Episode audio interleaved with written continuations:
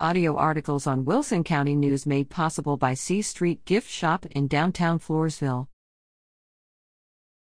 Parklands passports, free entry to state parks for military veterans. Thanks to a recent bill passed during the last legislative session, active duty military, honorably discharged veterans, and the immediate family members of a service member who died while serving now qualify for one of three new Parklands passports.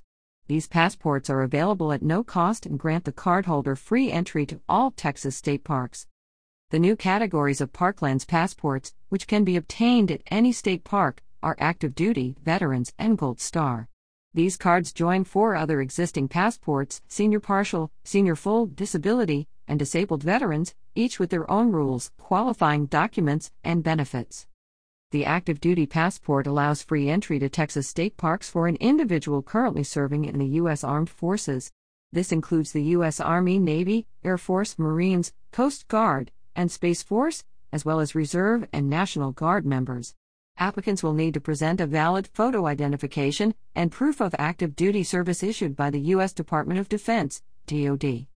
The Veteran's Passport allows free entry to Texas state parks for a service member who was honorably discharged from the U.S. Armed Forces.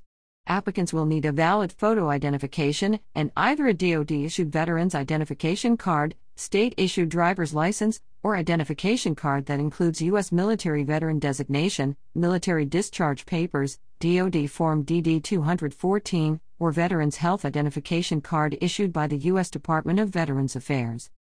The Gold Star Passport allows free entry to Texas state parks to a surviving spouse, parent, child, or sibling of a person who died while serving in the U.S. Armed Forces.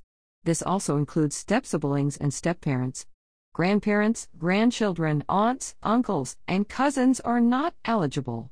Each eligible family member must apply for their own Parklands passport.